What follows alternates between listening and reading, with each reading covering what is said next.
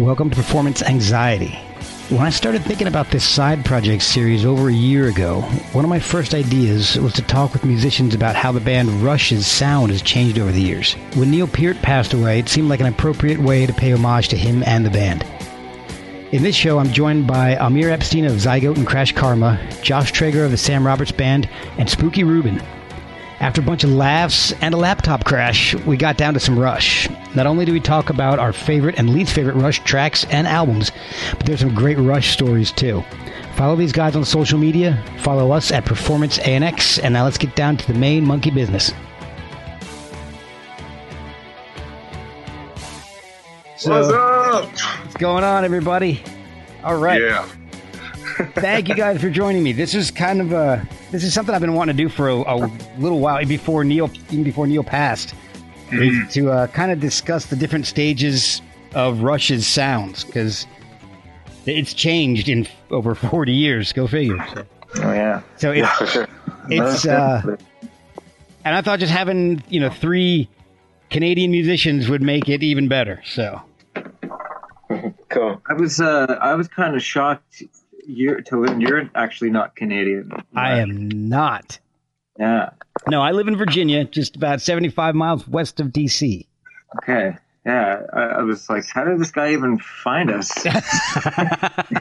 it's you know, it's a weird, long-ish story, yeah. um, and uh, it, it- a lot of it in, involves Jordan Zadorozny. So. Okay. Well, yeah. Uh, yeah. At bas- the epicenter of a lot of shit. yeah.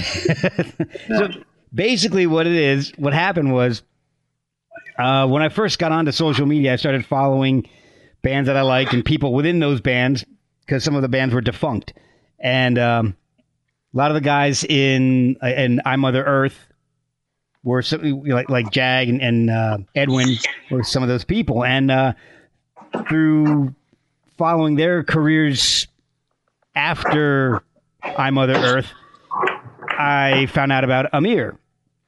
So I've kind of followed Amir to see what he was doing because I'd heard about Crash Karma. So I was like, okay, Yeah, this yeah. sounds like a great band. So I followed Amir, and he was kind enough to accept my uh, friend request and all, and then had this idea, threw it out to Amir, and he said, "Well, let me let me get up with Josh." Okay, cool. Threw it out to Jordan. Jordan's like, "I can't do it." So Jordan, and actually, that's how Jordan suggested it. He's like, "You got to get this guy Spooky Ruben on." I'm like, "Okay." Anybody named Spooky Amazing. Ruben, I'm in. I'm in.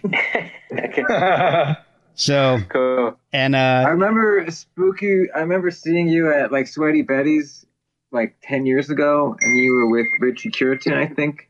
Oh, Makes sense. And I was like, yeah, that makes sense. Yeah, it was a while. I, I didn't know you or, anything. You know, it was uh, like, who's that guy in the corner? Uh, he looks like a cool guy. He's like, that's that's spooky Ruben. Ruben, is that a Jewish name? Um, well, it's actually so Ruben is actually my brother's first name. So Oh, it's, okay. it's kind of a long. It's basically my my A and R guy at the time when I signed to TVT. He was like, "Oh, you need a last name because there's DJ Spooky, there's Spooky UK, blah blah blah." So Oh. because it was just it was just supposed to be Spooky, but then uh, my A and R guy asked me, "Oh, what's your you know what does your brother do?" And I was, "Oh, Ruben, blah blah." blah. Oh, yes, that's it. That's amazing. that is so cool. I never knew that. Yeah, crazy, right? And how come we don't see a, Amir's face? Because he just turned his he turned his camera off. Oh, What? That's, Did I really? Yeah. that's not fair. Hold up, hold up. I didn't know that. oh, it says cameras off. You're right. Yeah. Is that better? Not yet. I mean, I don't want your handsome face to distract me. I know. But good thing I have uh, some notes and I have my iTunes with my Rush catalog in front of me in case I forget Oh, good. names because terrible with song names. You can't see me, or you good? No, you're still out, man. We can't see you, but I, don't, I, I don't guess we're good. going on. It says it's on. And, and so, Josh, you're you're a musician, right, Josh? Yeah, I'm a drummer. Well, I mean, Okay. you call that a musician. Yeah, Counts on this And you- podcast. and so you play with who? Sam Roberts band. Oh, okay. Yeah. Okay. Okay. Okay. Yeah. No, I know. I know Sam. I know. Um. I know Spencer. Um. Oh, you know Dave Spencer. Dave Spencer. Yeah. I know Dave Oh, Spencer. okay. And I know. What was the bass player's name? I don't know if he's still with him. Um, yeah, we've had the same guy for a long time, uh, James. what's his last name? James Hall. Oh, okay. No, I was thinking maybe. I think I knew the original bass player. Or, Oh um, yeah. Well, Mm, anyway, Dave, do you know Dave Nugent? Probably know Dave Nugent maybe is that it? Dave Nugent. because he played bass for a while, and he he's from Pembroke, which is also where uh, Zadorozny's from. Yeah. Okay, yeah. So I think Yeah. I, I was. Yeah, I think I remember when uh, Sam first hung out. Um, came out. I was. I hung out quite a bit with Dave. With Dave Nugent. You know, back in the day. Yeah, in Toronto, right? Yeah. he he used to live in Toronto. Yeah. Yeah. yeah. Yeah, Well, this is awesome. right. yeah. This is, and see, this is kind of what I like. I like getting, you know, people who don't really know each other on, so we can just kind of talk. Because otherwise, it gets a little predictable. Yeah, exactly. I know, So, but it makes me nervous. you guys, I'm fucking nervous. That's Well, why this- I- I this. It says Amir's camera is still off. yeah, I don't know what to do, boys. You want you want to hang you want to hang up and call me back because it says on. I mean, uh, literally. I'm I'm good with just with just moving on. And Okay. Uh, so this is the whole premise for this particular show is just discussing how the sound of Rush has changed, and you know maybe what's your experiences with Rush. I've got a you know I got a few general questions to ask you guys, but I also want to know things like you know what if we can define the different eras of Rush. What's your favorite era? Um, what's your least Yeah. favorite era? You know, have you worked with any of the guys? Uh, what was your first experience with Rush? When did you hear them? How many times? You know, what was your first Rush concert? Had, do you guys do any Rush covers? And why don't more people cover Rush? Things like that. That that's Too damn hard. and, and it's a yeah well it's it, it's a very casual conversation and if it goes you know 20 minutes that's great if it goes an hour and a half that's fine too I, I there's no time limit to this all right so thank you guys for joining me tonight to discuss the the changing sounds of rush over their 40 some odd year career we're recording this a few weeks after neil's passing and uh his passing kind of spurred this idea on because it's something I've wanted to do for a long time, but it's always been on the back burner. Like, oh yeah, you know, I find a few people who are interested in Rush, and we can be musician friends. And and uh, when when he passed, I said, you know what? Now's a good time. I think now now if I can get three Canadian musicians, I would love to discuss the sound, the changing sounds of Rush. So I have Josh Traeger, uh, Canadian drummer. I've got Amir Epstein, Canadian bassist, and I've got Spooky Ruben, Canadian guitarist. So I am, I've got my rush right here. So thank you guys. I wonder what that would actually sound like. Look at that. See, we're spurning side projects as it is. Spurning. Yeah, That's right. not spurning. We're creating side projects. That's cool. So, all right. let's let's start off with your the first Rush show you ever saw. Well, and I'll, I'll kind of go in the order you guys are on my screen. So, Josh, when was the first time you saw Rush? the first time, my first show was uh, in '97. It was the Vapor Trails. Oh no, uh, Test for Echo tour. Yes. and um, I've been a big fan for mm, like guess about three years at that point. I mean, you know, when you're, I, I was still like in my teens, so three years seemed like an eternity. Yeah. So it felt like I was a Rush fan my entire life, and uh, It kind of was. yeah, absolutely. And I mean, I was just blown away. I, I arranged to go with a buddy of mine, and I got I got tickets. When I spoke to the the the, uh, the the ticket agent, they're like, "Well, we got one amazing seat on the floor, and we got one more seat like up in like the Reds or whatever." so I put my buddy in the Reds, and I took the great seat. So I, I mean, it was a kind of a shitty move, but I, you know, I just wanted to have like the best experience all these people around me were these like super like mega fans that had seen the band like countless times. I met a guy from England who had seen them like 150 times. Oh my god. And and I, I mean I, I I didn't really realize you know I, I didn't really fully understand the the extent of the fandom at that point. So yeah, I mean, like now, now, all these years later, I've come to learn that that sort of thing is is kind of par for the course with big Rush bands. Yeah. So yeah, uh, and, and even to this day, I haven't come close to that. I've only seen them about six or seven times. That's So I mean, I've seen Yeah. them four. So, you know, I'm on I'm on par with you. So there's a lot of other music I like. So I mean, geez, I'm not, I can't devote my life to just one. Oh, yeah, exactly. Band all Canadian or other not. other thing about, about that show, I was so fired up. Um, they didn't play one, and this was back in the days before you could go to like set, setlist.fm or whatever it is, Yeah. that, that website. So you didn't know what they were playing on the tour, except for uh, on this tour they were advertising they were doing 2112 in its entirety. So I was pumped about that. Oh wow. But I was super like this is like the height of my super nerdy like muso phase. So I was really into the Villa Strangiato, Yes. and that was like the one song on my list they didn't play. And I remember like being like a hyper like like kind of like Beavis and Butthead just running around the re- arena after the show, like freaking out that they didn't play it. Oh, Security was like, "It's okay, son, calm down." That's the story. all right. So Amir, what what was the first Rush show you saw? Well, I'm uh, I'm embarrassed to say the first show I saw was the show that um, we were playing with them. Oh wow. I Oh, at Bayfest. exactly. You were Oh, there. yeah. You were there. Um, when was that? 2010, 2011, maybe. Yeah, around then. I think 20, 2010. So we so Crash Karma and Sam Roberts were playing with Weezer. If that's right, was it Weezer? Mhm, yeah, yeah. it was. And then, um, and so the the drummer in my band is Jeff Burrows from the Tea Party, and and you know Edwin from I Mother Earth. And so we're like, the next day was Rush, and there's nobody going on before them because it's, uh, you know, it's fucking Rush. It's an evening with Rush. yeah, it's, it's Rush. You don't open for Rush. Right. So so we're like, okay, let's stay over the night. Let's hang out. Like, great, this is great. So we went backstage. Um, whereas like, and the way Rush does it, which I didn't know at the time, but they have like a big backstage area because there's lots of people, industry, whatever. And then uh, we see Alex and Edwin, who made a record with Alex called Victor, yes. and Jeff Burrows, who's also made records with Alex. Like, hey, what's up? He's like, hey, why don't you guys come backstage? And we're like, we are backstage.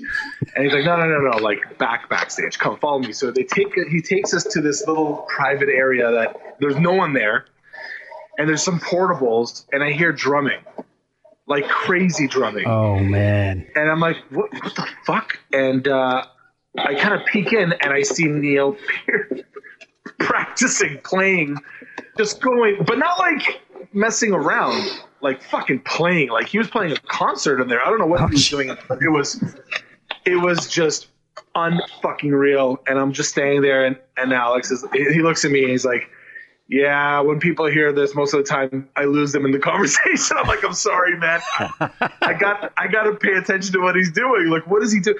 So, um, so I did that, and then I was I was lucky enough to go into Geddy's private little you know trailer, and I was jamming on his bass. Oh, but I'll send you wow. I'll send you a picture of me messing around on his bass, which I'm sure he didn't know, and he probably wouldn't appreciate.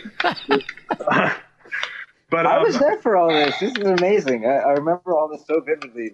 Oh, it was crazy, right? And uh, and then we uh, and then I was, you know, we went up on side stage to watch Rush, and I was I was right there. You know, Alex was c- coming over, saying hi, having a drink, and while he was playing, I'm like, this is just not fair that my first show, you know, and I'm standing side stage, and I'm like, what the fuck am I like? I do not belong here. Uh, I, man. you know, just like messing around with the acoustic guitar that he's gonna play with later. Like I'm like, this is this is great. So that was my first Rush concert. Oh God, you know that's Don't insane. Hate me. I do already because Wow. your first Rush concert, you go and and play Geddy's bass. Yeah, and listen to Neil play privately in his. Were you there for that? I actually, I, I remember meeting Alex with you, with you guys, but Yeah. not sure. But I think I remember hearing the drums. I didn't, I didn't peek in and see him or anything. But I certainly do remember you grabbing Geddy's bass and you know doing your thing on it. Yeah. All I. I, I, I do remember my like my one chance to meet Neil because I'd, I'd never met him. I was talking to Jeff Burrows. Yeah. It was just before showtime, and it was the only time Neil showed his face. He was basically jogging Right. the stage. I was facing Right. Jeff Burrows, and I completely missed that. Oh my And gosh. you know, and that's okay. And you know, I, I remember after right when the show was over, they were kind of closing out, and they're putting on that the the film that they put on at the end of the show. hmm And I see and I see Neil come off the side stage, kind of walks by. He says, "Hey," I say, "Hi." He goes down. His motorcycle's waiting for him. He jumps on his motorcycle and he takes off before the show was even over. Oh my god. He was gone. Well, at least you got a hello. Oh, so yeah, I'm, I'm happy with that. I was, Yeah. I just, I thought it was interesting that like Geddy and Alex were still there. He had, a, he's already on his motorcycle on the highway. They had created a path for him. He took off. Nobody even knew he was gone. God. Wow. Amazing. Yeah, All right, so really cool. Spooky, what about you? What was your first Rush show? Uh, my ru- first Rush show was probably 1987 or something. Um, Wow. It was the or 89 uh, or 88. I don't know. Hold Your Fire tour. Oh, nice. Yeah, and um, Amazing. the and that was at uh, the Capitol Center um, in Maryland. Oh, cool. Um, yeah, because I grew up in um, in Northern Virginia. I grew up in Reston, Virginia. that's yeah, that's not too far from where I'm at right now. Yeah, exactly. I know. So, and I think, I mean, I don't, you know, I don't really remember much from the actual concert. I remember they had this weird, like, surround sound thing going on with certain sound effects flying around the the arena. And mm-hmm. I remember they had the three red balls on stage that Oh, wow. appeared. But otherwise, I don't think I could tell you. I, I don't really remember the set list or anything. You know, I mean, they, I know. Well, I, I know for sure they didn't play any of the really old stuff. I'll, I I know that for sure because I would have remembered that. So, Yeah. um, Is that what you were kind of hoping for? Like, were you more? yeah. I mean, you know what? It was. I, I don't. I didn't. I don't know. I don't think I really knew what to expect. It was probably one of my first like arena shows, to be honest. Like I, before, up until then, I'd seen more. I'd been just more like you know punk shows and metal, smaller metal shows. You know, it's probably may have been my first arena show actually. Now that the more I think of it, and I remember that uh, Michael Schenker Group was opening for them, Oh, which oh, is wow. uh, which is uh, another weird. I don't know why I remember that. anyway, um, so It's kind of amazing, actually. and then the last time, and then the last time I saw Rush was probably ten years ago on the was it the um, The Time Machine one. Time Machine Oh, yeah. Time Machine Oh. tour, Yeah. and that's the tour. And I I mean I remember that.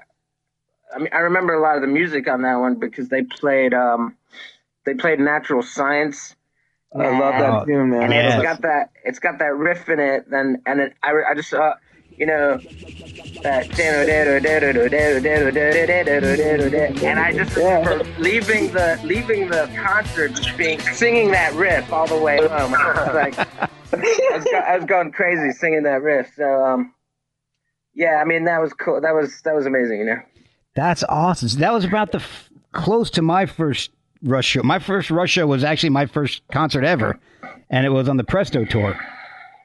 okay okay So, yeah, so uh, it, Mr. Like Big 90? opened up. Yeah, about uh, an eight, yeah, ninety, I think it was, because I, th- I couldn't drive, and I didn't even know I was going until the day of the concert. A buddy of mine comes up and he's like, "Hey, I've got an extra ticket to go see Rush. You want to go see him?"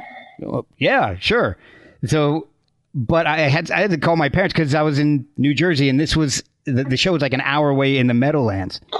And uh, or no, actually no, it's Brendan Byrne Arena. It's in East is is a giant stadium, and so uh, or something like.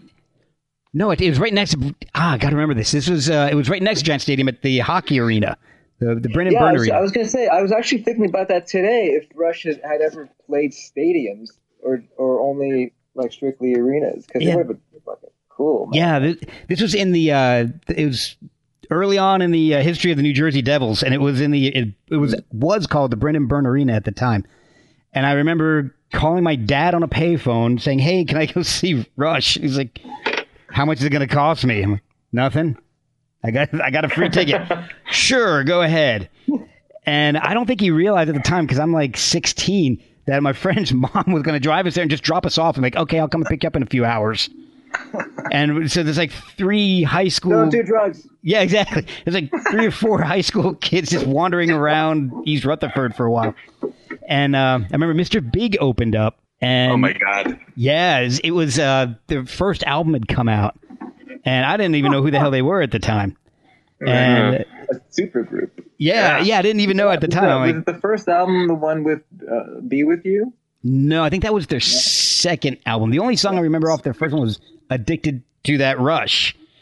It Was was that that was Billy Sheehan with Paul Gilbert, yeah, right? yeah, Paul Gilbert, Who was Billy. drumming for them? uh, Uh, was it a guy named Pat Torpey? Does that sound familiar? it might be. He I don't had like short hair on top and like long hair in the back. Wasn't it? Wasn't it um, Rod Morgenstern or something? Rod Morgenstein? No, he he was in Winger. I, I, Oh, right. That's right. Well, I went there. Anyway, I okay. didn't. I hadn't even heard Mr. Big until the ride to the show. So they're like, "Hey, this this band's open up." And they put the cassette in in the mom's minivan cassette player, and we're jamming out on on Mr. Big. I'm like, "Yeah, okay, this is all right, but I want to see Rush." And uh, so we're like an hour and a half away from where I live, and I'm running into like people from my high school all over the place. It was the weirdest thing. So. And uh, th- so, the, and the last concert I got to see was the uh, Just dudes, Echo. though. Just the guys. that- Yes, exactly, because that's ninety nine percent of the audience is always dudes. Yeah. So, all right. Um, have any, so all right. So we know Amir's had encounters with Rush. Have you any? Have you other guys? Have uh, Josh you or Spooky worked with any of the guys in Rush?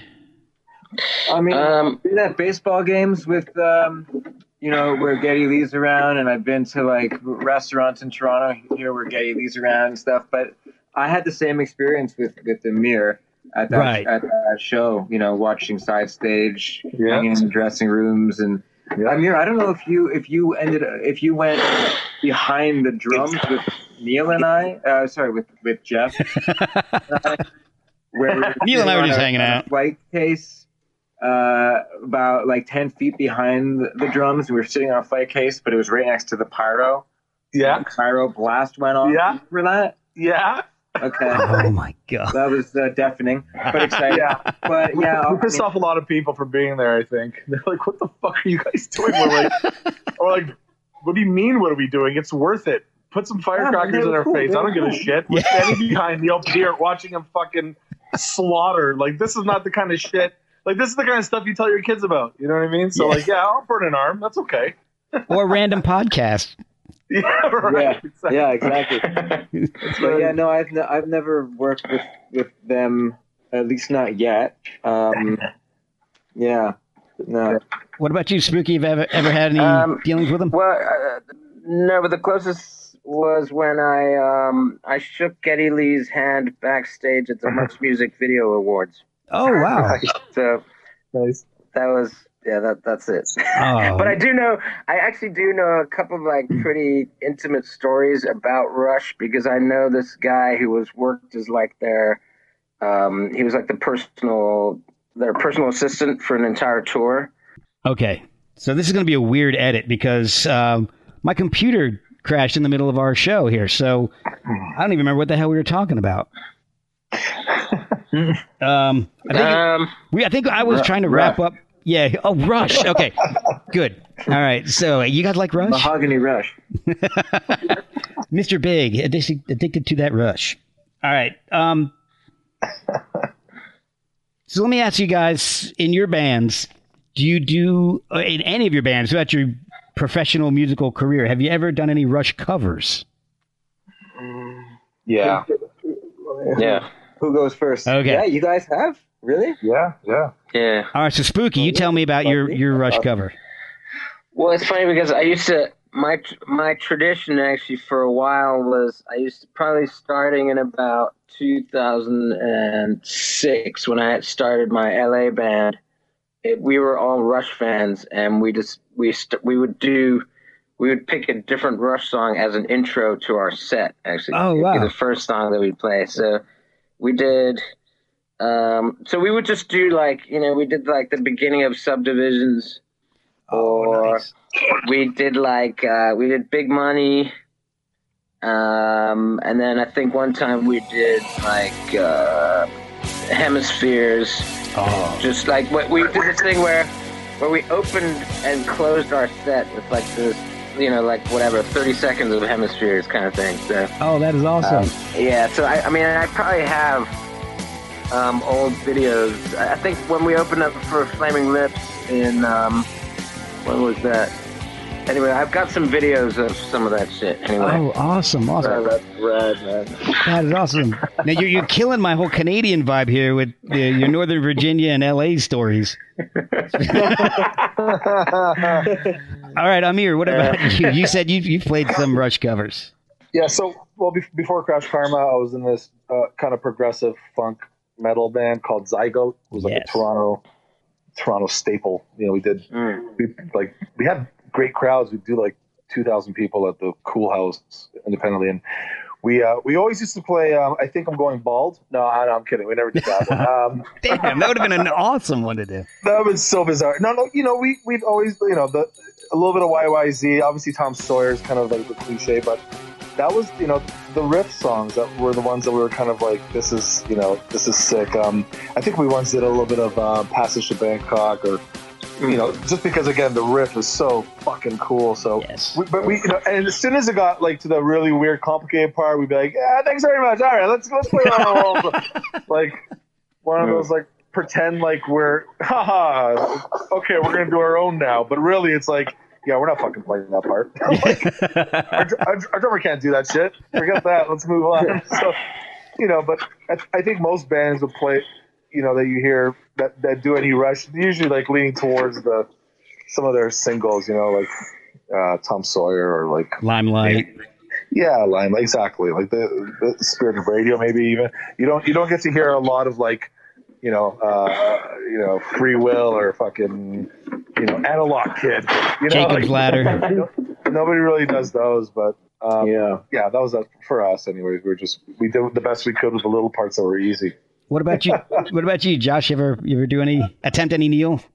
I've pl- I've played it a bunch with, with people, but never in like In front of know- people, well, no, no. I, I have I have played it in front of people as a kid, but never like since becoming a you know an adult and a professional and being in you know and actually making a living playing music. right? For better or for worse, it just never never came up. Sadly. Um, but uh, even even when I was playing in Mahogany Rush uh, with Frank, I was actually in, in that band for a few years. Oh wow. Oh, really? Yeah. No yeah, way. yeah. In two, Wow. 2001 to 2005. Frank Marino.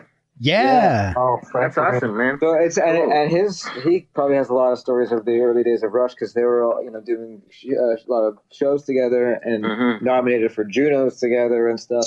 You know, Sure. probably some bad bad blood there. And confusing a whole hell of a lot of people. It shows Mahogany Rush and Rush. I, even as as a kid in Montreal, I I, I, I didn't have um, Canadian uh, music television, and I wasn't really listening to rock radio, so I didn't, I didn't really know much about Rush. I had heard about Mahogany Rush because they were from Montreal. Oh, But okay. okay, so and, and then that, that actually leads me to when I first played rock. That uh, that was this one time at band camp, basically. I went to I went, I went to like a, mu- a music camp in '94. I was 13, and some of the big kids wanted to play Rush, and. I was uh, uh, yeah exactly my flute. So I took my flute and I inserted um, yeah, so so I I got, I got to camp. I auditioned. You know, they put me in different like pla placements and stuff, and then like the drum counselor recommended me to the older kids that wanted to play YYZ, and I didn't I didn't know that from Adam. So I I was super into GNR and Metallica at that point. Right. Oh, right. So, so the, the, this guy, this guy comes in, you know, comes into my bunk at band camp. He's got He's got a Okay. hand. puts on a uh, puts on a tape, plays, Brings his own flute. I'm blown away, and um, and then we, we, we played it for uh, in front of the, the camp, and I, I did that. I did YYZ in particular a few times with different bands when I was a kid, like in my teens and stuff. Wow. That's And, still I mean, it was, impressive, man. you know, yeah, I mean, we you know, we approximated it. You know, the the teenage, uh, you know, non phenom version of uh, of YYZ. All right, so, so since we're talking about, is it just the the difficulty of of Rush, or is it just the the sound is so unique? Why people don't do a whole lot of Rush covers? I I think it's mainly because of the vocalist, actually. That was High vocals. Point. That's That's, why we point. chose YYZ. I think. Yeah. Or there's always one guy in the band that just can't fucking do it, you know? Yeah. Like that's that's just the way that like you, you know, you- you're in a band with a drummer that can do it and you know, your guitarist can do it, but your bass player is like, uh yeah. I can play This Guns is coming from a bass player. right. But like it's not it's not you know, usually if you have a band where the drummer that can play fucking complicated rush songs and the bass player that can do it and the guitarist, you're probably a pretty good band and doing your own thing at that point. Right. Uh, so we've got. I, I want to go into the diff, the different eras of Rush, but I have one more question about their just just, just their music and, and your guys' preferences a little bit. Do you have a song that you would think is the most underrated Rush song? A song that maybe you love that isn't mm-hmm. you know it, it's not Tom Sawyer, it's not Limelight, it but it's a song that you actually love and you throw it to somebody out there Yeah. who's not a big Rush fan, they're going, to go, like, "What song is that?"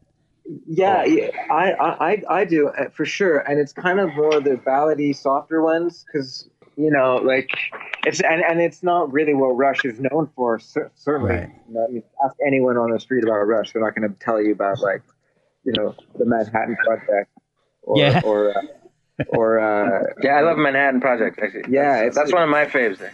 Yeah, me too, man. And and and so is uh, Nobody's Hero. Maybe it's they're a bit cheesy or whatever, but I'm I'm a sappy guy, and different in his sexuality. I went to his parties as a straight minority. It never seemed a threat to my masculinity. He only introduced me to man, no, nobody's especially when I learned what the lyrics to Nobody's Hero were about. It just Yeah. like it's, uh, Resonated. It me, man. Like it, it brings a tear to my eye every time I hear it. You know, it's like one of those songs. If I try to like play it or sing it, I just well up and I can't even get through it. Not that I really sing much or anything, but Yeah. if I if I were if I were to to try to do that, I wouldn't really be able to get through it. Yeah. Those two songs for sure for me. Manhattan Project, Nobody's Hero. Amir, what about you? Um, I would go to the first one. I, I, I'm still, I still rock out to Working Man all the time.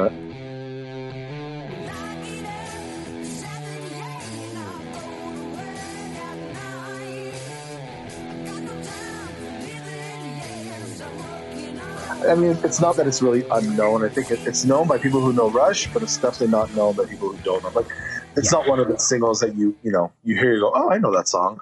But Yeah. um, I, I, just, I just love. For me, there's something so it just stood out as, as like the Sabbath vibe to it. You know, um, at least that's how I connected to it. Like it, it felt like a they were influenced by Black Sabbath. You know, um, in some weird like you, you know what I mean? There's because I was listening to a lot of Sabbath when I first found out. Like, whoa, this is kind of like a weird, like something in there Sabbathy. Not obviously not the vocals or, but something about the riffs that were simple riffs that were heavy and kind of you know just rocked out. So that song's Yeah. always kind of been one of my go tos. I can hear that. I mean, I think, I mean, I think, I mean, well, I just wanted to continue to what uh, Amir was saying. Yeah. I feel like one of the things I kind of missed in the documentary, the Beyond the Lighted Stage, it's like all these people were talking about all these different things about Rush. And to me, the main point about Rush that was not brought up is that Rush is the most metal Yeah, uh, prog rock band. right. You see what I'm saying? In other words, like the way, like if you listen to, you know, Hemispheres or whatever, it's just a rock trio playing prog rock. All other prog rock bands had keyboards and, um, you know, or Yes was like very ethereal. Uh, Rush was the most sort of balls out, kind of really heavy like bass lines where Yeah. the guitar and play, bass are like playing together, and they've got these super, you know, they're super tight, and it was all it was it was a rock oriented prog. You know what I'm saying? You know what? That's and a I good feel point. like it's never it's it's a people people never mention it, but I mean, I know. I just thought I wanted to bring that up. No, that's a great point. I mean, they, they kind of had to be. You look at the other prog rock bands, like like Yes, they've there's like seven guys in that band. I know, and it's and it's never like it's never like it's you know it's never super ballsy. You know what I mean? It's it's because because when you have that many instruments playing all the time, you can't really feel the you know the bass and the drums playing together like to to that degree. You know what I mean? That's a great point. So, do you have an uh, do you have an underrated, overlooked song Um, that, that you really like? An underrated song that uh, man, you know, I don't know. I was, I mean, I like, uh, I don't know. It's I, I was I was trying. I've been trying to think about. it. I don't know if I can. I mean, I love um, Analog Kid. I love when he goes, uh, "You move me, you move me."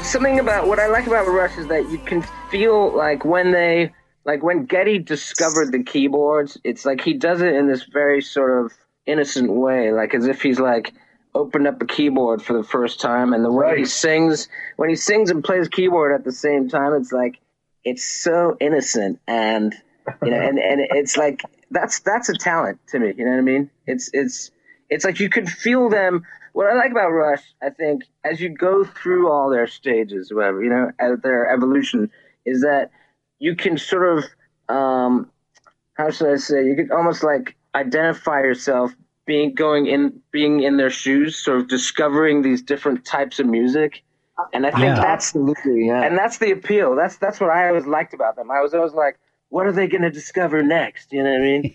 Like, it's like Yeah, So, exactly. was- There are everything they've arrived at, every sound they've arrived at ha- has happened organically and and and like you say, innocently, Right. hundred percent. And uh, like absolutely, uh, like I can relate. And so many musicians I grew up playing music with had, uh, we, you know, we all kind of had that same sense of. Uh, uh, you know, of, of adventure and experimentation, and it just came from an honest, honest place of discovery.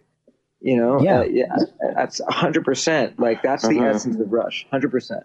Like, I, I I find that like for me that a lot of the um the changes like you're referring to you know you're saying Mark how it's like well it goes from like like riff based to progressive to commercial. I hear things differently. Like for me like um talking about the keys like you know a, farewell to Kings is like I think that was the first record where they really started playing with keys and exactly like you said it was so like background like oh check out these chords I know and like just like I want to put keys on this record. He kind of figured out how to do it or whatever. I don't know if he ever. I don't. I don't know that he could be a, a classically trained pianist, whatever, but but there is a sense of like innocence to it, and it was kind of you know a little bit more upfront and center than, than the last records. Like, um, you know, and then like I would go okay. So from there, so okay, sorry. Let me let me rewind for a second. So Yeah. the, the first record, the you know 1974 was you know they had these very like they're a lot simpler. They weren't as progressive. They didn't really. It was almost like they weren't fully confident in their ability to play, but they were really good at like at rocking the fuck out. And they were progressive metal, you know, like they were like this band, this trio, just powering through these songs. But it didn't get progressive as much like until later on. And then you start going, oh shit! Like Geddy starts getting comfortable into his bass playing, uh, like really like hard on hemispheres. Like you're like, holy shit! Like he starts going lead a lot, you know. And at the beginning, if you listen to it, it's a lot, you know, a lot more relaxed, and the drums were a lot simpler too, especially in the first record. Between that and, and Fly by Night, there was a huge difference. Between Fly by Night and Caress of Steel, there's a huge difference. And it just got more and more intense and more comfortable until they just fell into this pocket, you know, where there was like there was a moment where they became Rush. I, I think in I don't know if it was Hemispheres or Farewell to Kings, but one of those records where it's like they found their sound. They know who they are now. This is it, and then you know they just like rocket ship from there. But the first couple of records, you were kind of like, okay, like the second record didn't really sound the same. You're like, well, this is a little bit different.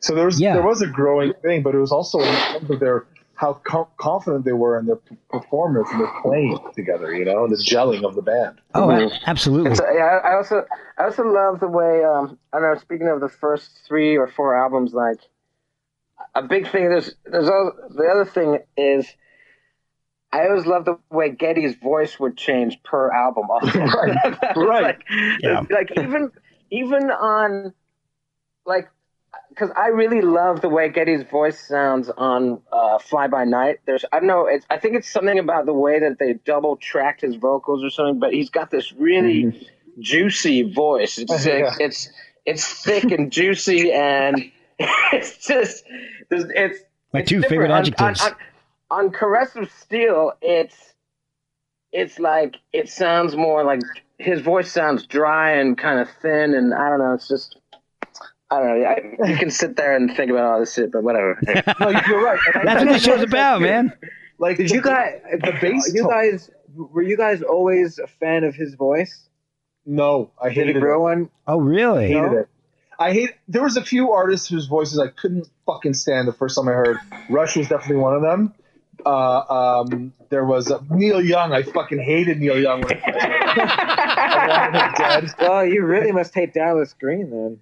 Well, look, I let, I'm not saying that I still do. I, I'm a huge Neil Young fan now. Yeah. I obviously love Dallas. but like at the beginning, when I, you know, I, I was a kid. I was fucking 12 years old, and I was used to listening to Corey Hart and Platinum Blonde. And then Yeah. I find Metallica, and I'm like, oh, this guy's angry.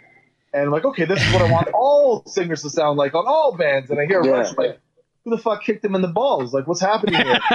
I hated it. Um, and then you know my brain matured and i started going oh shit okay this is a this is this is the only voice that works with this band if it was any other voice suddenly rush would you know they just wouldn't be the same band and you go okay now, now i That is so understand true. what what you know the cure is when you have a band together where you wouldn't survive without the other like these guys they, like they were a musical unit. It didn't matter if Neil went on and did his own thing, and, and you know you saw Alex do his own thing, and Geddy. It just n- would never work with anyone else the way Yeah. it was the Yeah, total okay. yeah, t- I agree. And his voice is, is Rush. You know you, you can't have Yeah, I know. It's funny because like uh, it never really the voice thing never occurred to me as being weird or like difficult to listen to or anything. Man, that might also be because like as I mentioned, like learning about Rush at music camp and being kind of like a nerdy kid Mm. trying to get good at drums and good at music. I, Rush kind of was like, well, you, you think you're good enough to play YYZ, and here's a tape called Chronicles of like you know the basically the best of this band Rush, and so I would like I listened to that day day and night for like months, and I kind of like looked at Rush as my, my like my band. You know, this Oh. is like kind of bridged the gap to like uh-huh. from like Guns N' Roses and Metallica, which is what I was into at the time, into like you know the jazz and fusion and funk stuff that I got into afterwards. So like I kind of felt like Rush was my band. So there was no judging. You know? Well, well, see, It wasn't like I, I heard Rush on the radio or I saw a video or something and I was like, ah, that's who the fuck is this singer? That's a weird. Right, but if, was more like if you're it a made fan of me feel Axl, good about myself, kind of thing. So it's like, no, no, no. This is the, this is the singer. This is how he sounds. Okay, awesome, great. but if you're also a fan of Axl at the time, then it, it's not a, as big of a leap to like Geddy.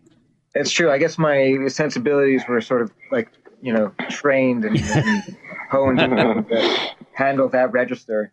Yeah, exactly. I, I was a big fan of a bunch of hair metal crap at the time, and when the first when I first heard Rush, and so uh, I was kind of used to the the weird screaming and the higher pitch, I guess. Yeah. So, all right, I so mean, I, ne- I mean, like, I, and in, on the first record, like, you know, they say it and the, they mention it in the documentary, Beyond Live Stage. You know, when a lot of people first heard "Working Man" on the on the radio, they they assumed it was New, New Zeppelin, Yeah. right? yeah, So then, why all the fuss about Geddy's voice if everyone thought he was Robert Plant? It's just because he's not as sexy. It's because he's got a big, a big old schnoz. Is that why? Come and he had that Fair cousin it hair going. Yeah. Well, I think, but I think when people say, because I mean that's a pretty common opinion from people Yeah. to not like get not like Rush because of the vocals.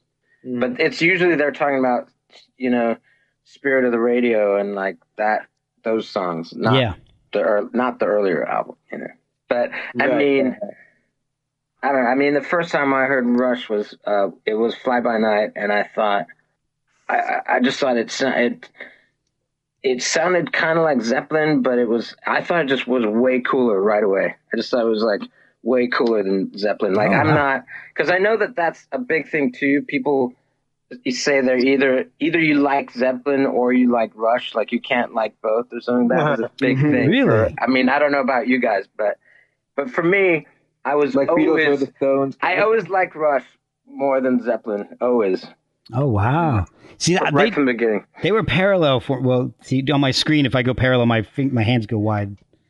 They were parallel for me. I I, I loved them both.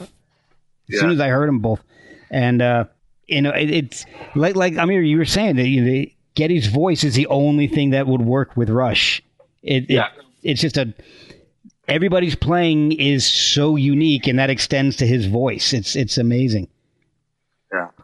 So the so the Rush's sound has definitely progressed throughout the years. So I, I kind of tried to break it down a little bit into some different sounds, and I'm going to run through these different sounds. You guys tell me if if you agree with with the way I've broken this down, and we can get into a virtual fist fight if you want. I don't whatever, but so I think the first the first two and a half albums are like their power trio era where they were just rocking. It, they were playing just straight rock as much as they could. They their biggest influences were sabbath and zeppelin. And i think mm-hmm. halfway through caress of steel when they got into like the necromancer and all that that's when they really started discovering oh there's this prog stuff we like doing. And that's when they kind of started their prog era halfway through through their third album.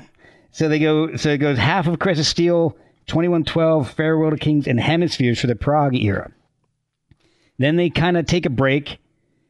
When they come back with permanent waves, all those extended jams, the the you know the, the songs that are an entire album side long are gone, and you have permanent waves, moving pictures, signals, and then Grace Under Pressure. Right. Then when I, I think when they came back with Power Windows, their sound softened up a lot, and to me, Power Windows is the one album I really don't like all that much. Uh, it's Power Windows, Hold Your Fire, Presto, and then Roll the Bones may fit in there, but I remember and and when we had our little power failure here, and, we, and I was still I was talking to you guys off air. Um, I remember I, I was telling you about it. I, I was hearing an interview with Alex and saying that when they were recording counterparts and they started with uh, "Stick It Out," he was he- had plugged into an amp and just turned the volume up and let it, and that's where all that feedback and "Stick It Out" comes from. And he said that's the first time he had done that in years at recording instead of plugging into the board. And so I kind of consider that, and, and maybe even roll the bones, some of that, but in, it's going back to their basics era where they were playing more straightforward stuff. Uh, counterparts, Test for Echo, Vapor Trails, and then Yeah. uh, and Snakes and Arrows. And then I think their entire career kind of culminates as fate would have it in their last album clockwork angels because in that album i i don't know about you guys but i hear bits of every single era that we just went through in that one album unlike any other album that that they've done and i'm not even talking about their you know feedback covers ep so Yeah. what do you, gu- know, what do you I- guys think about that It- it- I, I, I first, first off, I, I, I find every album, or you could say every album, or you could say every era of of Rush and their catalog has been. It's like a time capsule in a way. It's like the things that were happening, the sounds of you know in, in music that was happening around them, kind of uh, informed a lot of the music they made. I, I Yeah. mean, there's a few examples of of that. Uh, I mean, probably a, a bad one. Start with a bad example. oh i think i think spooky just Test for Echo. There's Took a dump. song like uh, Net Girl and Net Boy. I, can't, I don't remember what the title is, but there's like a theme, an internet themed song yes um, on on on Test for Echo, and then on like um, on Roll the Bones, on roll on the song Roll the Bones, there's that like rap section, Yeah, with the Right? the weird skeleton in the video. Yep. Yeah. weird skeleton. Yeah. What's the deal? Spin the wheel if the dice are hot. Take a shot, play your cards, show us what you got, what you're holding. If the cards are cold, don't go folding. Lady Luck is golden. She favors a bold, that's cool. Stop throwing stones, a night has a thousand saxophones. So get out there and rock and roll the bones. Oh and god. and uh, you know go go go back to uh, moving uh, not moving, uh, permanent waves, and and they've mentioned it in interviews themselves, like the, the new wave, uh, you know, the new wave music and and like kind of the reggae influence that was happening with new wave bands like the you know police they they cite as as an influence and, and bands like that. Uh, that was that's what was happening around them. So it's it you know it, it's like I said it's it, it seems to have informed the music they, they've made. Therefore, in my in my opinion, all those uh, albums are like a time capsule. It's Okay. like you want to hear what like 1980 sounds like, then put Permanent Waves on. Right. Okay, I'm- I'll, I'll go. I mean, like from a Okay. nerd's pers- from a nerd's perspective. yeah. You know, 'cause it's- 'cause it's still pro- we're still talking about prog rock here. okay. Well, it, but but it's also it's it's it's their perspective of Yeah. you know 1980. You know, Yeah, for exactly. sure. All right. So, what do you guys think about their last album, Clockwork Angels? Uh, Like I said, I, I kind of hear a little bit of everything they've done in their past on that album. Do, do you guys, am, am I the only one hearing that, or do you guys agree with You know, that, disagree I- with that? I don't know the album very well. I know like one song off that album, unfortunately. Sadly. I'm gonna say, I'm gonna say I, I kind of, I have to, uh, I gotta be honest, I kind of started tuning out to Rush probably after Presto, I think, is when I started tuning out. Oh, really? Yeah. Yeah, It's just, I mean, not tuning out, but I just, well, I guess tuning out, yeah. I started tuning out. I yeah that I'm, mean I'm sorry. to Sorry be to say that. No, that it's normal. I mean, like it, it happens, and and like for me, it was after Test for Echo. For me, it's I, I think part of it, and maybe you'll agree, Spooky. It's like Mhm.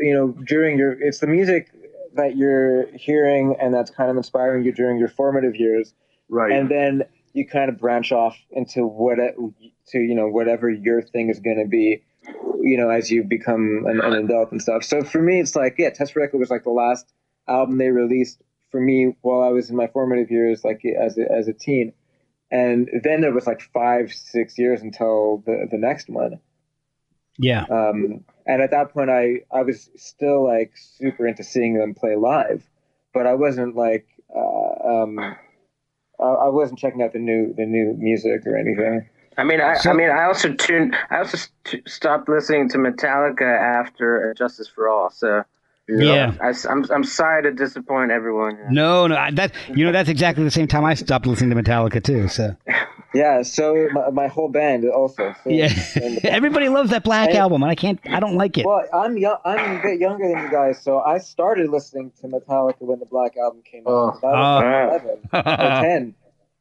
oh, but, but it's the it, but it's the latest. uh, It's the most recent album that I can tolerate. yeah, Metallica. Okay, ju- okay. Here's a quick um, insight in, into how old I am. I saw Metallica with Cliff Burton live No. oh, On the wow. Ozzy tour. in in Denmark when they were when Master of Puppets just came out. Oh my lord. wow. Jesus, So I was- I was, was- it the I was- Ozzy? I was super into no. This is before this because they did Ozzy like two two years after Master of Puppets was out. You know, this is I Oh. saw I saw them I when Master of opened for him Puppets just just came, just came out. Oh wow, this was like eighty. Wait, what? What do you think? It came out Eighty in six. 80 in '86. Yes, yeah, I was. So I was like thirteen. and He Oh died my that God. year too. He died like in the fall of that year. Yeah, that's Yeah. right. Because I saw him twice actually. I saw them. You kidding? Um, Wow. I saw Metallica twice on that tour, and I saw Jason Newsted's one of his first shows. So Spooky, you and I are the same age. So I saw, so I saw Metallica on the Master of Puppets tour before and after the big bus Oh man. accident because they, 'cause So they you kept saw touring. Newsted on the Puppets tour. Also. Yeah, I saw Newsted on the Puppets tour. Wow. That's wild. That's so crazy, wild. Yeah, I saw like Newsted's like second show or something. Oh wow! You know that when they uh, re-released all that stuff, they've got Cliff Burton's last show uh, out on that like the big box set of, of uh, Master Puppets, and then they've also got Newsted's very first show with with Metallica as like the, an audition type of show. Oh, that's so Oh, cool. Yeah, Wow. it's, it's all on those big like those like the two hundred dollar box sets that they released. It, Right. all, all that crap's on They're there. always doing that. They're I always know. doing these big box sets. Yeah, it's like Iron Maiden. Iron Maiden re-releases every album every like three or four years. I don't know what the hell's going on with that. I don't know. They figured they figured it out. They figured the merchandising out. And so and so did Rush, man. Like every tour they ever did, they have a concert video, like, and that's just the tip of the iceberg. Actually, Oh, yeah. Spooky, you you said you saw them on the Hold Your Fire tour. Yeah. You know if that was the a show of hands? Because they they released a v, like a video called Show of Hands. from, Yes. like England was. Oh, It why? was- That that was that tour, Oh. yeah, Was It was, it? Oh, okay, crazy. yeah. You know, I it's funny. I don't know that. I saw Rush for every album after that. Presto. Um, hold on, let me look at my list because I'm forgetting album titles at this point. Presto, Roll the Bones, Counterparts, and Test for Echo. And I saw them, and every I think it was like the the prior two or three live albums they released, they would always have a song from whatever, like the Meadowlands in New Jersey or something, it's like the New York, New Jersey area shows Right. when they finally released the album, the uh, live album after um, Test for Echo, I went and checked. None of the shows I went to were on any of those albums. All right. So I was kind of pissed off. I'm like, oh yeah, hey, they always release a song from their New York, New Jersey shows. Oh, awesome! Right. One of the one of the shows I was at will be at. I, I, I've actually listened to the song on that record, and then they stopped doing it. That's that's one they didn't pick. Out of I was kind of pissed off.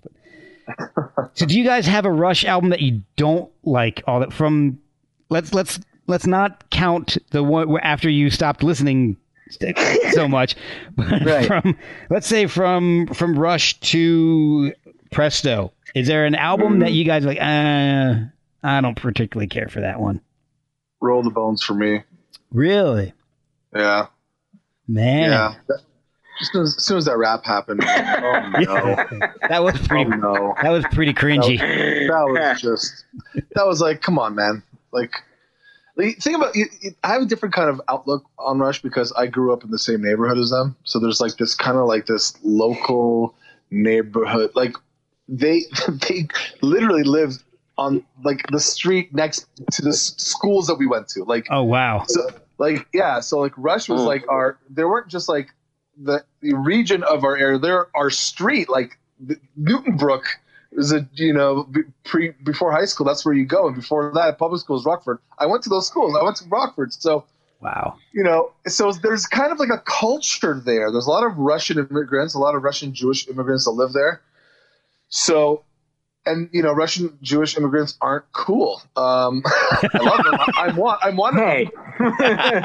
but, You're one but like you shouldn't be fucking rapping and there shouldn't be rap in your music like, But that's but no- see that's that's also the spirit of Rush. right dry shit, and that's and that's and that, they're doing it 100% right. I, innocently. I, see you love it about it They're doing it innocently. i love that i love that aspect but sometimes it's a swing and a miss That's- and so, you know, that- Of course. need that. Now that For goes me, to that's one of the it underrated songs that I liked was Tai Shan. If you raise your hands to heaven, you will live a hundred years. I stood there like a mystic, lost in the atmosphere. The clouds were suddenly parted. And I know even even the guys in Rush hate that song, but I love that song.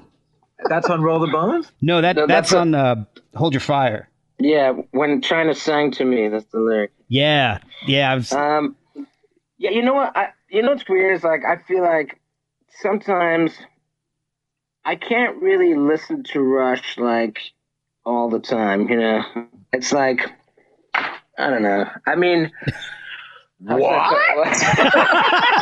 You monster. no, I- Where do you live, Spooky? I'm, I'm- fucking coming for you. No, you I'm muting his Alright. channel right now. I, let me put it this way. I think in the past five, like you know, because I'm such a, a diehard Rush fan, I would have never thought. Like maybe five years ago, I started actually kind of listening to Rush and saying stuff like, "Oh, I don't, I hate this song," or, and I would, I would have never Yeah. imagined myself saying that ever. Yeah. but like, for example, I remember when I saw when I saw Rush at the what is it, the Canadian uh, Molson Amphitheater when they did the what was the tour I saw um the uh, cl- um, Time, Time Machine, Machine? tour. Yeah. Um, they played Witch Hunt on that tour, right? Okay. Yeah. And it was and it was and that's when I realized that oh yeah, I don't really like this song. Yeah, and that's that fair. Was my, that was the first time that I even considered not liking a Rush song. wow. I'm, dude. I'm, I'm just. I'm really glad that wasn't my uh, my pick for underrated songs. And and I think and there's also musically there's this other thing that I notice about Rush that they do a lot. And once after you notice it and you think about it too much, it's like it's a recurring thing that they do where they they do a lot of this thing where they go bum bum bam bam. Have you noticed that? I haven't, but I probably will that. now. They do that, and they start a lot of the songs with dun dun dun dun.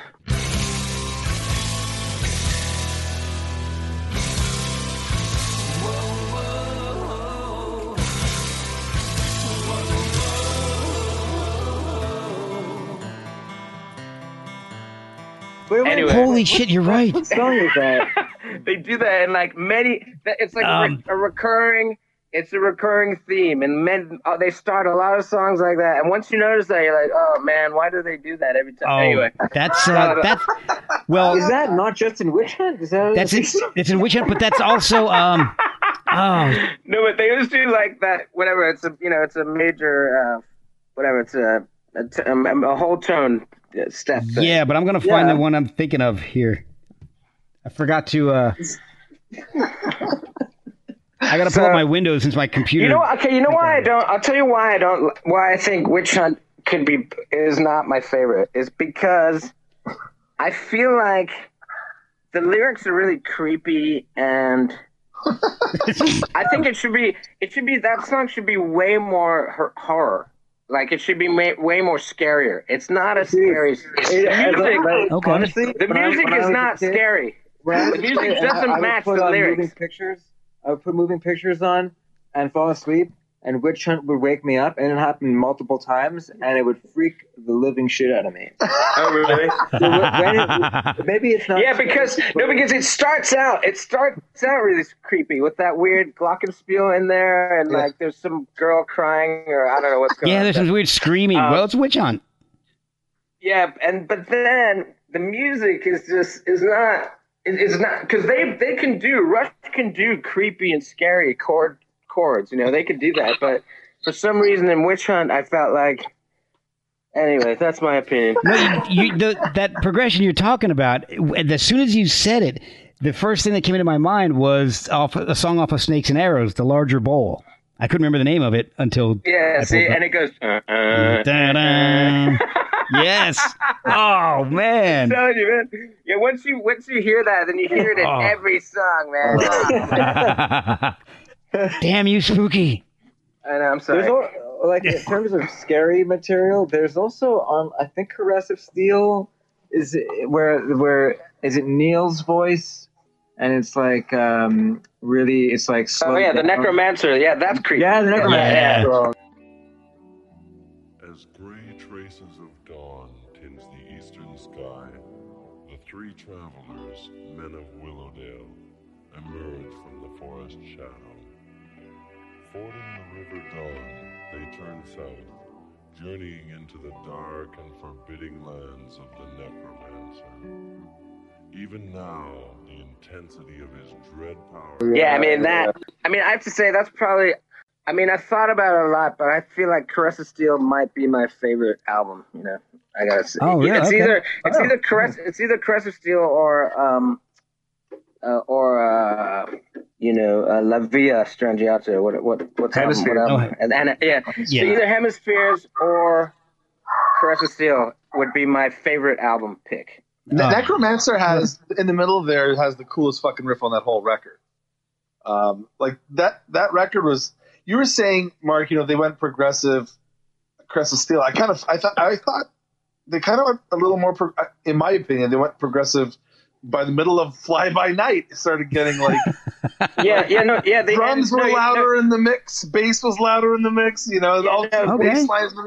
Yeah, no. The end of Fly By Night has a, has some prog. It's it's definitely Yeah. shows like how they're gonna go prog. But I think, Yeah. um, I mean, I think what I like, but what's cool, what I think is really special about Caress of Steel is that it's prog, but it also has this weird kind of like folky kind of atmosphere. Like it's got this like, you know, like hippie. It's got, it sounds like hippie music. We had Yeah, like is Lakeside is, Lake, is Lakeside Park on on that? Yeah, yeah, exactly. there, yeah, and it's, exactly. And then even like Fountain of Lamneth, like a lot of those like kind of jang- it's got this like jangly kind of acoustic guitar shit in there, and they only do that on Caress of Steel. They never they don't do the sort of jangly kind of acoustic shit on Right. any of their other albums. that's yeah. and uh, all right. So I mean, That's, that's why I like that's why I like Caress of Steel actually because it's it's kind of like I don't know, it's got this. It's like this very transitional album, you know. I can. Well, yeah. Okay. So I, I see what you're saying. I'm here. I'm looking up the track listing for Fly By Night, and side one ends with Bytor and the Snow Dog, which Exactly. is insane. Exactly. Right. And then on that same album, they have Rivendell. Oh my god, yeah, I love Rivendell. Yeah. Oh. Yes. okay. So yeah. So maybe it even started earlier than than I had considered. So Second, rec- second record. They started, yeah. they started finding that sound. Is, so Amir, is there an album that you don't particularly like to listen to? You're like, oh, you're Well- disappointed in? I'll, I'll be honest, and, and this kind of goes further to what Josh was saying. Like for me, you know, as a kid, I think probably affects everyone. If you listen to music as a kid, music was like a it was it was like a religious experience for me. It wasn't just like oh, I heard this record, it's pretty cool. Yeah. It was like I got into a fist fight with a kid named Junior because he made fun of Metallica, and I was like, "Fuck you!" You know, you listen to? You fucking listen to C+C Music Factory, you fucking loser. That's the worst. And, uh, and I actually got it, you know? that was before the Black album came out. Those motherfuckers. So, so you know, it was a very, it was, it was a lot. It hit a lot closer to home. Like, the, and and the other thing is, when you're a kid, when you experience that music, it's so like I I, I cried listening to certain songs. You know what I mean? Like yeah. you would cry. You'd lie there and read every note. I'm like, oh my god, Metallica thanked Ozzy Osbourne. They're fucking friends. That's so cool. You know, like there's this excitement. There's an excitement that happens, and when you mm. get older, it's all gone. And maybe Yeah. you'll you'll find something new. You're like, oh, this is really cool. Like you know, when I when I found Incubus for the first time, I was like, oh, they're fucking really dope. Like I really like this band Yeah. but I did, or System of a Down or whatever. It ne- but it never felt like Pearl Jam 10, Metallica Ride Lightning, Master and Justice. It never felt like uh, you know those first those those records that you what I that I discovered as a kid. So Rush, the first few records were the ones that I kind of started listening to when I was 16. I'm like, holy fuck, you know, Rage Against the Machine and Alice in. Chains. But you listen to the, you know, and when, when I, got, I got older, obviously, and they kept putting up music, and then Roll the Bones happened, and I was like, oh no. Uh, and I kind of, and I just kind of stopped after that. I just kind of, you know, I'm, I'm fickle. You know, I want to listen. Yeah. I, I, I, I don't even. I can't pick. I can't fucking name you one song on any record after Roll the Bones. Oh wow. I can't name you one song on any record after Vitalogy by Pearl Dude, Jam. you should you should Yo, check yeah. out a song called "Nobody's Hero" on Counterpart.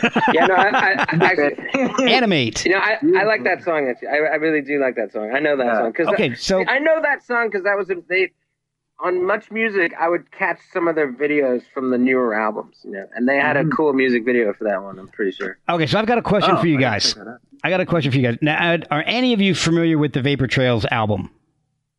I saw the tour. I saw, I saw the, the concert, but I I I don't think I could tell you one song. Okay, well, the question I have really doesn't pertain to the the songs singularly, but they released the album, and then I would what five, eight years later, they remixed and remastered it in a completely different package and re-released it as a totally different mix, and just called it Vapor Trails Remixed.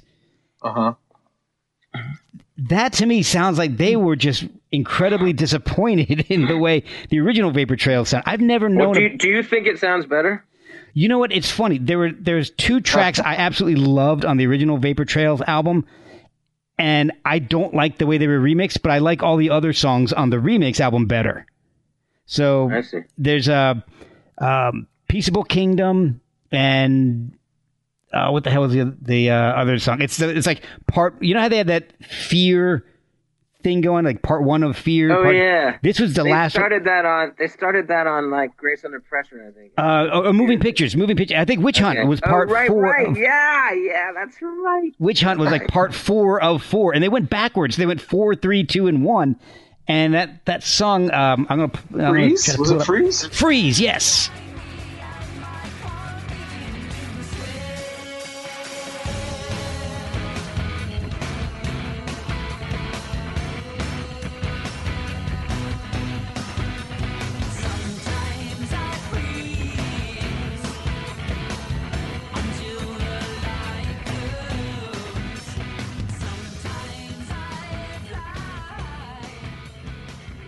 And that was like part one of four.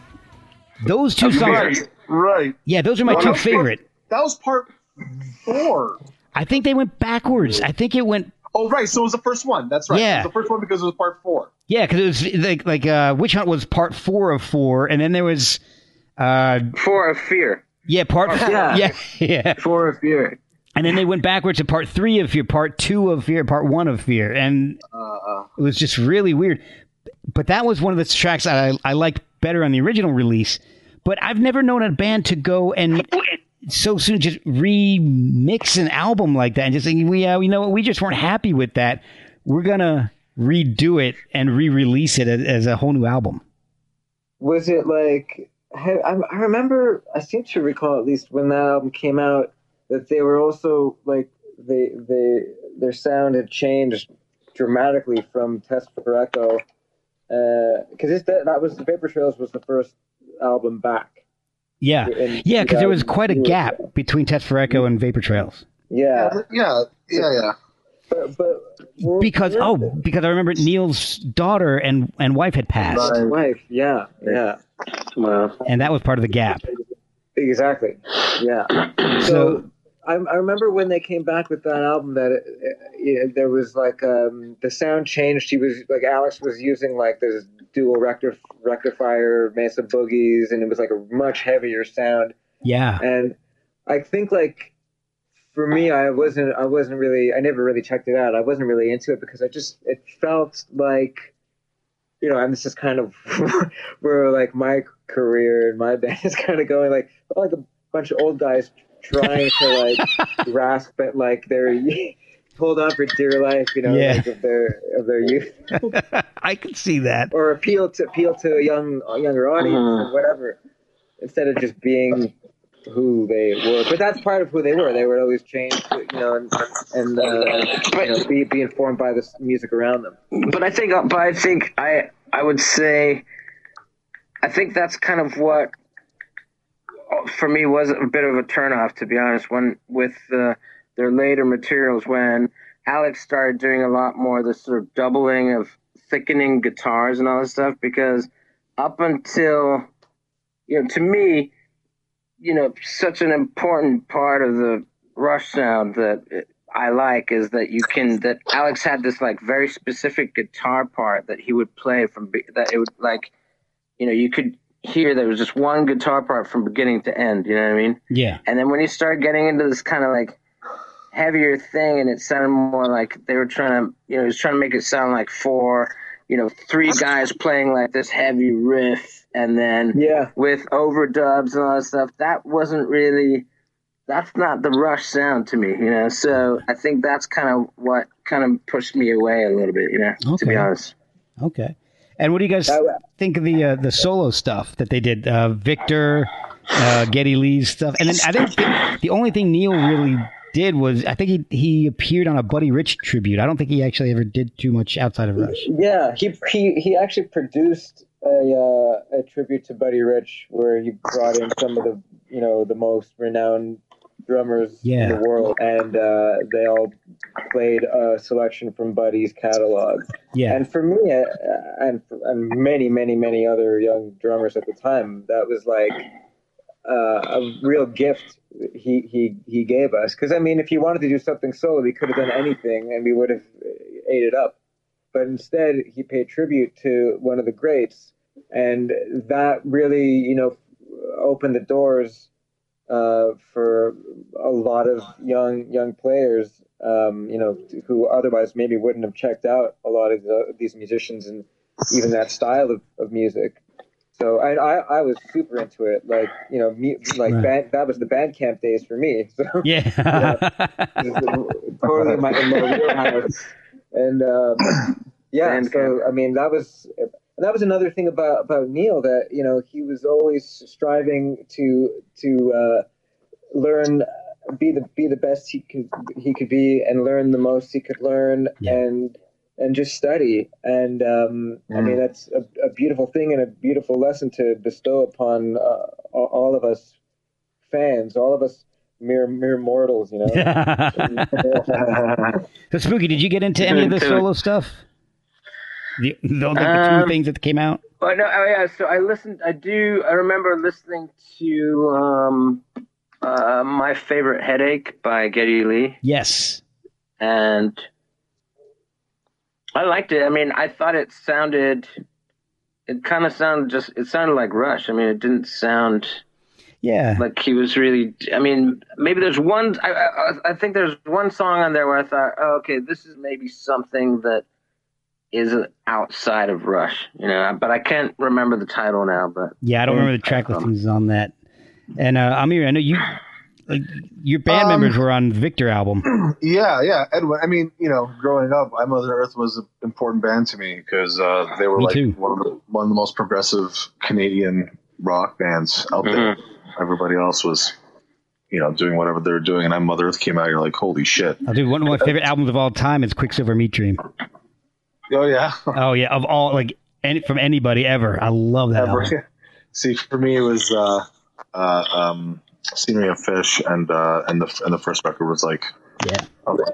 So so when Edwin did the thing with Victor, I didn't know him yet, so I didn't like it. Um, I mean, I love his voice because fuck, I still love his voice. I listen, to, I still listen to I Mother Earth. You know, like I, I, I hang out with them and I still listen to them. It's kind of a weird thing that happens when you get to know the band and work with them. Um, so the Victor thing was pretty cool. And you know, it's funny. I just fucking remembered that our second record. This is so weird that it didn't even come up in my head when we were talking about working like with Rush, but um, our second record, um, Crash Karma's second record, was co-produced. He did for the half the record was Terry Brown. Oh really? Yeah, I didn't yeah, so realize he- that. Yeah, and he, you know, he did everything up to uh, I think up to Signals, maybe. Uh, yeah, no, it was at least to that. It may have Yeah, ended like for like six, seven years. So, you know, it wasn't working out because it was too much of like. And then what would you do with them that day? And then how'd you guys do this? And it was like we weren't working, so you know we had to move on. But Yeah. he did, he did, he did co-produce half the record, and then we're like, okay, we got to finish this record without him because we're wasting a lot of fucking time. well, Um, and I, I know Geddy did play on uh, the uh, third I Mother Earth" album on "Good for Soleil." Oh, what? Really? What? Yeah. Which record? Uh, Blue, green, orange. Okay, yeah, yeah. Oh, okay, yeah, yeah, yeah, yeah. That's Yeah. with Brian. I, Brian was on. Yeah, Brian. That's Brian's first album. Yeah, he's he's a sweetheart. I love him too. Yeah. He's great. I, I I love both of the singers. I, I couldn't Yeah. really choose one over the other, but but um, so that's uh, uh, that's pretty much everything I wanted to know from you guys. Um, Oh, good. I'm really glad we all got together and, and were able to discuss one of my favorite bands of all time, and sounds like you know your your favorite bands of all time. Um, I'm gonna I want to go around and, and see if you guys have anything going on and anything you want to talk about and promote or anything um, before we we sign off. Josh, you got anything going on in the near future? Well, we're recording with Sam Roberts Band. We're, we're recording a new album right now. Um, so, I mean, I'll probably be out hopefully by the fall. Awesome. It's been like uh, going on. We've been trying to record new music for a few years now. um, yeah, it's, you know, it's, uh, it's always a challenge. You know, people get older, have families and kids and everything. Um, and I'm actually working on a children's book with, with Sam. It's a music themed children's book. Oh, Uh, Yeah. I, uh, I, I mean, yeah. So that's kind of interesting. And I'm sure there's other stuff that I'm just forgetting right now, but Well, no- um, we'll just have to have you have you back on, and we can talk so about that. absolutely, yeah. It's, it's been a lot of fun. Awesome, Amir. I'd love to come back. awesome. Well, I'd definitely love to have you on. Amir, what do you, what do you got going on? Um, so Crash Karma didn't ever break up. They just um, reformed with their original bands, uh, which I take full fucking credit for, by the way. I Mother Earth. You're welcome. The Tea Party. You're fucking welcome. And and who, by the way, I love. I love those guys. You know, we we we just went out for dinner like a few months back. The four of us got together because Burrows was in town. Like, oh fucking, let's do Chinese food. So the four of us got together and crying, laughing, fucking the whole. thing. So there's it just you know they. Did you go to that spot on Spadina? You- Yep, Yeah, Rol San, buddy. Roll Roll, sand. roll, sand, buddy. You Nice. you remember? I know Ross. yeah dude. Amazing. Changed my I life. know Ross. Yeah. So we, uh, so you The only know, one here that doesn't. Jeff is going on tour this summer. They're doing their thing. Uh, I Mother Earth is touring all over the place. Everyone's doing their thing.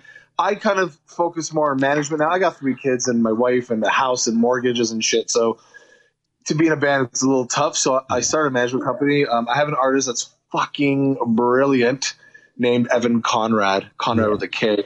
I signed him to Republic Records, Lava, Lava um, Records, which is Jason Flom. He signed, you know, fucking Stone Temple Pilots and Oh yeah. more recently, more recently, Greta Van, Van Fleet, um, uh, Lorde. Anyways, all so he's he's uh, he signed my artist, and he in this first year, I got him on. You know, we got him on Lollapalooza and Sonic Temple and Rock on the Range and Epicenter and all these massive festivals, and he's working on his next record, and that's kind of where my focus is right now. Yeah, That's cool. You're a real mover and shaker in there. I didn't know.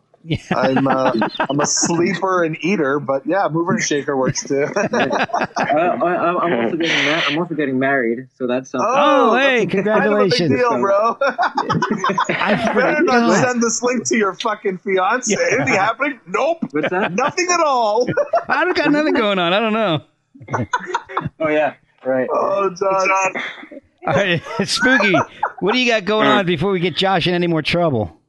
Um, well, I'm well. I'm doing this thing right now where I'm putting out a new song every Friday. I have a new song coming out. I mean, Nice. some of the songs are old, so it's like a mixture of old songs and new songs. So for my back catalog. Oh, cool. And, and then I do like a, a thing. I'm I'm st- I do a thing where every Friday I come out with a video where I sort of talk about the song that's coming out. Yeah. I've seen a few of those, yeah. And I've seen And some Evan Konrad Cool. videos too. What's that? And I've, I've I've seen some of your videos. I've seen some of Evan's videos, Oh. and so uh, I've got to catch up. Well, Okay. it doesn't sound like there's a whole lot to catch up with with Sam right now. So And can So I just say, Just wait. Can Just can I just say that um, first of all, obviously, thanks for having me on this, and like especially with these two guys who, I mean, Josh is and Sam Roberts. Sam Roberts is just fucking phenomenal commercial success and amazing, and and Spooky. I saw you play when I was a fucking kid. No way. Not to make you feel old, yeah, dude. You're a fuck. Spooky, whether you know this or not, Mark, is a fucking Toronto legend. Like everybody knows Spooky. oh yeah, Uh, that Jordan's been and- telling me I got to have him on. And, and so. the thing about him also is, you know, there's a lot of respect. A lot of musicians have a lot of respect for you, Spooky. Like you are one of those guys that like your your name will live on forever, bro. And and you Oh, you've always been a, always fucking interesting and, and cool and.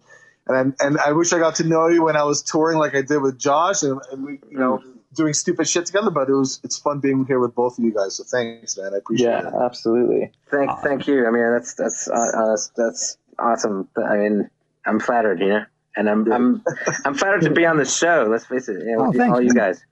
Yeah. Well, I'm really glad I could get all three of you guys on the show. This has been a blast. We'll have to do it again Yeah. together individually. Yeah, for sure. For sure. We'll definitely throw out some more ideas. We could do another show. Um, Metallica. we could yeah, Metallica. Oh yeah. we could do Let's that. Metallica. But but like uh, fill them all to Black Album. Yeah, half a black album. Half a black album. Yeah, that's it. Only half. All right, that sounds good.